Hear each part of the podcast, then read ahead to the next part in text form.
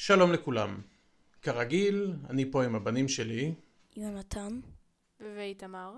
והיום אנחנו מקליטים פודקאסט מעט שונה. היום אנחנו בשביעי לנובמבר, ומדינת ישראל נמצאת כבר חודש במלחמה לא קלה מול אויבינו ברצועת עזה.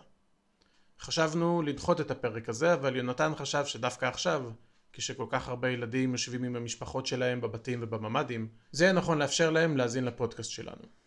אתם רוצים למסור משהו לחיילים שלנו שנלחמים עכשיו לפני שנתחיל? אמת, תודה רבה שאתם שומרים על, על מדינת ישראל, ואתם הגיבורים האמיתיים.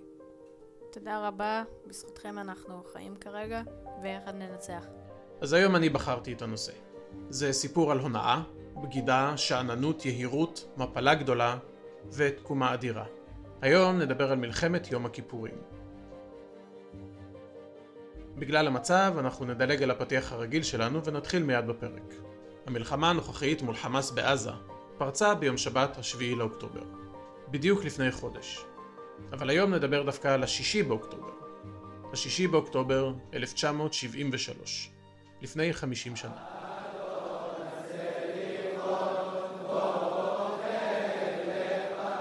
השישי באוקטובר היה יום כיפור, וכמו בכל יום כיפור, הכל היה שקט. עסקים היו סגורים, אנשים רבים היו בבית הכנסת, בבתים שלהם, או ברחוב, ברכיבה על אופניים, או סתם בטיול על הכביש, כי מכוניות לא נוסעות ביום כיפור. ואז, בשתיים בצהריים, אזעקה. חמש דקות לפני כן החלה הרעשה ארטילרית כבדה לאורך גבולות המדינה בדרום ובצפון. כאן שידורי ישראל מירושלים, ט' א' וב', שלום רב וגמר חתימה טובה. דובר צה"ל מוסר כי סמוך לשעה שתיים פתחו הכוחות המצריים והסוריים בהתקפה בסיני וברמת הגולן. אתם יודעים מה הכוונה בהרעשה ארטילרית? לא, אני לא יודע. אין לי שמץ של מושג. הכוונה בהרעשה ארטילרית היא שצבאות מצרים וסוריה החלו בהפגזה אדירה של פגזים ורקטות על מוצבי צה"ל בגזרות השונות. מעט החיילים הישראלים ששהו במוצבים באותה עת הופתעו ושילמו בחייהם או נפלו בשבי האויב. אבל איך קרה שצה"ל, הצבא החזק במזרח התיכון, שמאז 1948 ניצח שוב ושוב את כל צבאות ערב, נתפס כל כך לא מוכן?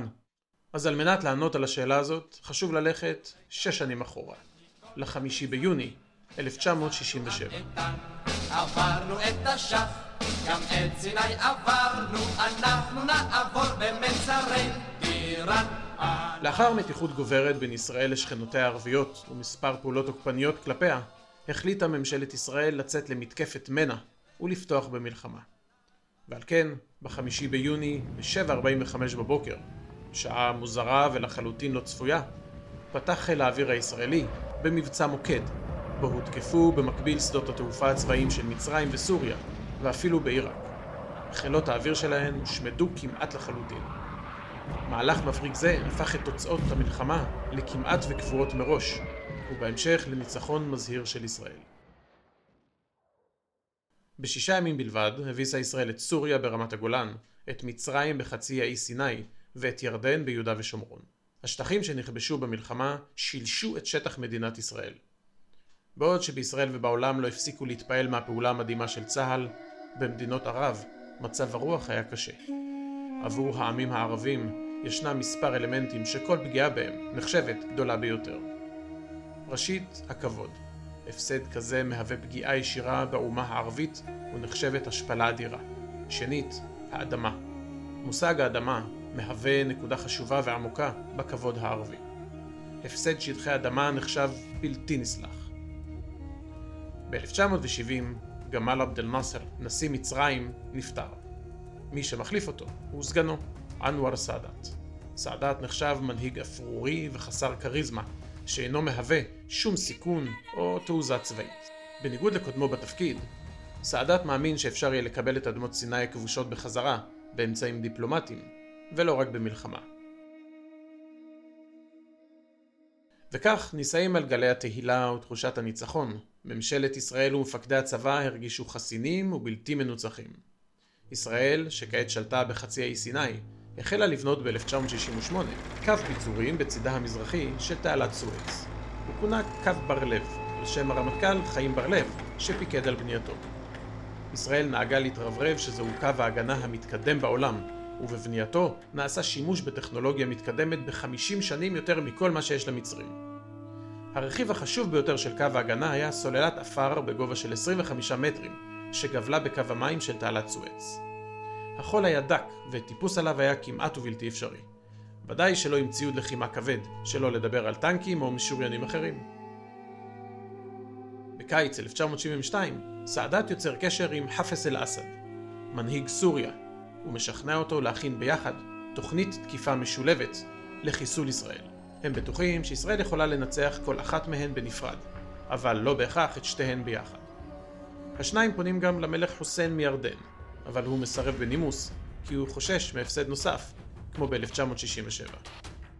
וכך מצרים וסוריה מתחילות בהכנות חסרות תקדים למתקפת פתע לא פחות מפתיעה מזו שישראל עשתה רק שנים בודדות לפני כן. אתם זוכרים שדיברנו בפודקאסטים שלנו על המרוץ לחלל ופצצת האטום על המלחמה הקרה? כן. כן. אתם זוכרים במי מדובר? ארצות הברית? וברית המועצות. נכון מאוד. אז במקרים מסוימים המלחמה הקרה הפכה חמה. מדינות ערב כרתו ברית עם ברית המועצות, על מנת לשדרג את הצבאות שלהן, ורכשו כמויות אדירות של נשקים מתקדמים. רוסיה גם שלחה אלפי מומחים צבאיים לייעץ ולהכשיר את החיילים. ישראל השתמשה בעיקר בנשקים אמריקניים. מה שאסד, נשיא סוריה, לא ידע, זה שסאדאת שיקר לו, ומעולם לא התכוון לכבוש את ישראל. הוא התכוון שבמקביל לפניות שלו לארצות הברית ללחוץ על ישראל להגיע להסכם עם מצרים, הצבא החל בהכנות לפעולה צבאית מוגבלת, שרק אמורה לשבור את הקיפאון המדיני, ותחייב את ישראל להגיע לשולחן המשא ומתן. בעוד שנשיא סוריה חשב שהצבאות יחצו את ישראל משני הצדדים ויתקדמו עד שיפגשו באמצע, נשיא מצרים התכוון כל הזמן לכבוש רצועה צרה של מספר קילומטרים ולעצור. הסיבה העיקרית שמצרים חששה להתרחק יותר מדי מהגבול שלה הייתה מה שנקרא מטריית ההגנה האווירית. עד נקודה מסוימת, הכוחות שלה היו מוגנים יחסית מפני חיל האוויר הישראלי באמצעות טילי קרקע אוויר רוסיים מתקדמים. אבל הטווח שלהם מוגבל, ואם הכוחות ינועו מהר מדי ורחוק מדי, הם יישארו ללא הגנה. מה שקרה בשנה וחצי הקרובות היה לא פחות ממדהים. הצבא המצרי החל באימונים תכופים בסדר גודל משמעותי ביותר אל מול עיניהם של אנשי הצבא הישראלי. בתחילה, בכל פעם שאימון כזה החל, הצבא נכנס לכוננות, גייס אנשי מילואים והיה מוכן למלחמה. אז, הצבא המצרי היה מסיים את האימון שלו, וכל הכוחות היו חוזרים לבסיסים. במקביל, הממשל המצרי החל להזרים ידיעות מגמתיות לעיתונות, שמציינות שהצבא שלהם חלש, שחיל האוויר הישראלי יכול להשמיד אותם בקלות, שיש משבר חיטה והעם רעב ללחם ועוד ועוד סיפורים. מה אתם חושבים שכל הפעולות האלו גרמו בצד הישראלי? זה יגרום לנו אה, להיות שאננים, כאילו, אה, אנחנו מנצחים גם ככה, הם מפחדים, הם גרועים, אנחנו טובים, אז לא צריך כל כך להשקיע. ואז הם משקיעים הרבה, אנחנו משקיעים פחות, בדרך כלל גורם להפסד שלנו וניצחון שלהם. השיטה הזאת באמת גרמה עם הזמן לצה"ל להפסיק להתרגש מהתמרונים הגדולים של המצרים, ולמנהיגי מדינת ישראל להמשיך ולהאמין שהם הביסו את המצרים בצורה כזו שהם רחוקים עשרות שנים מלהוות איום ממשי על ישראל.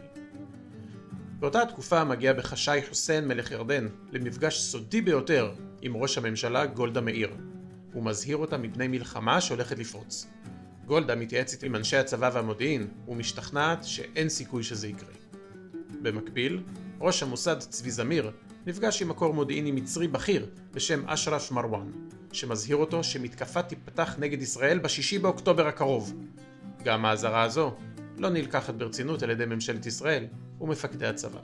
וכך, בימים שלפני השישי לאוקטובר 1973, החלו המצרים בתמרון חדש גדול באזור תעלת סואץ.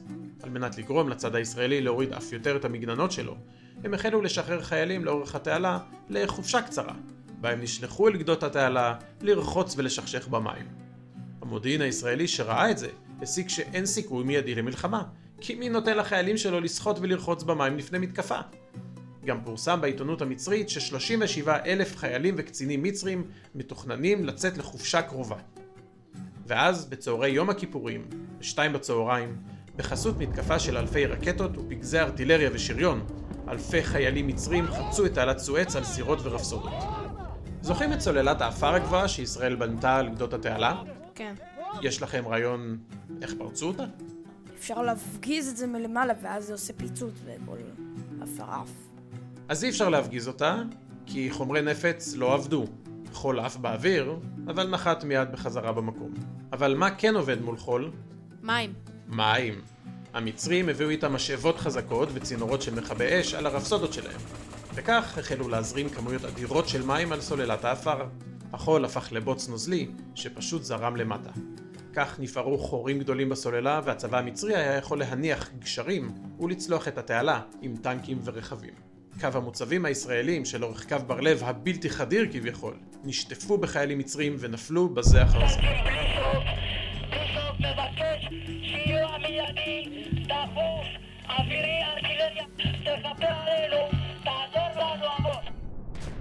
טנקים סורים פרצו את הגבול ברמת הגולן והחלו לשעוט אל עבר היישובים הישראלים כשדבר כמעט ואינו עומד בדרכם. גם בדרום וגם בצפון הצבא הישראלי נלחם בעוז ובגבורה בקרבות כמו החווה הסינית שהייתה בעצם מתקן יפני בסיני או בעמק הבכה ברמת הגולן. בקרבות השתתפו עשרות אלפי חיילים ישראלים ביניהם לא מעט גיבורים מפורסמים כמו אביגדור קהלני או צבי גרינגולד שלחמו בגולן או הלוחמים האמיצים בגזרת סיני במעוזים השונים. גם טייסי חיל האוויר נתקלו לראשונה באש תופת של טילי הנ"מ. לבסוף, לאחר מספר ימי לחימה, התהפכה המגמה, ומקרב בלימה, צה"ל עבר למתקפה בשתי החזיתות. עד שלבסוף נדחקו הצבאות הערבים חזרה אל מעבר לגבול.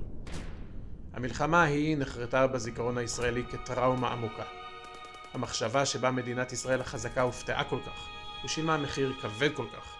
2,689 חיילים נהרגו במלחמה הזו, והשכול הגיע כמעט לכל בית בישראל.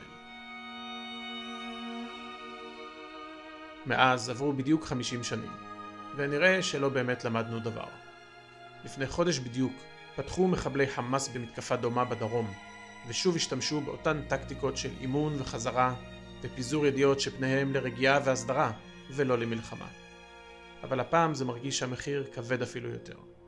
הפעם הנפגעים לא היו רק חיילים הרחק בחזית בגבולות המדינה, אלא בעיקר אזרחים שנפגעו בבתיהם בבוקר יום שבת, חג שמחת תורה. מי יודע, אולי בעוד 50 שנה ישבו אבא אחר עם בניו ויקליטו פודקאסט על סיפור המלחמה שנפתחה בהפתעה גמורה בבוקר השביעי לאוקטובר 2023. נסיים באיחולי הצלחה לכל חיילי וחיילות צה"ל שנלחמים ברגעים אלו מול אויב אכזר ומרושע, ונחזק את עם ישראל הנפלא, שמוכיח בכל פעם מחדש שאין דבר חזק יותר מאחדותנו. ביי. ביי. תודה לכולם.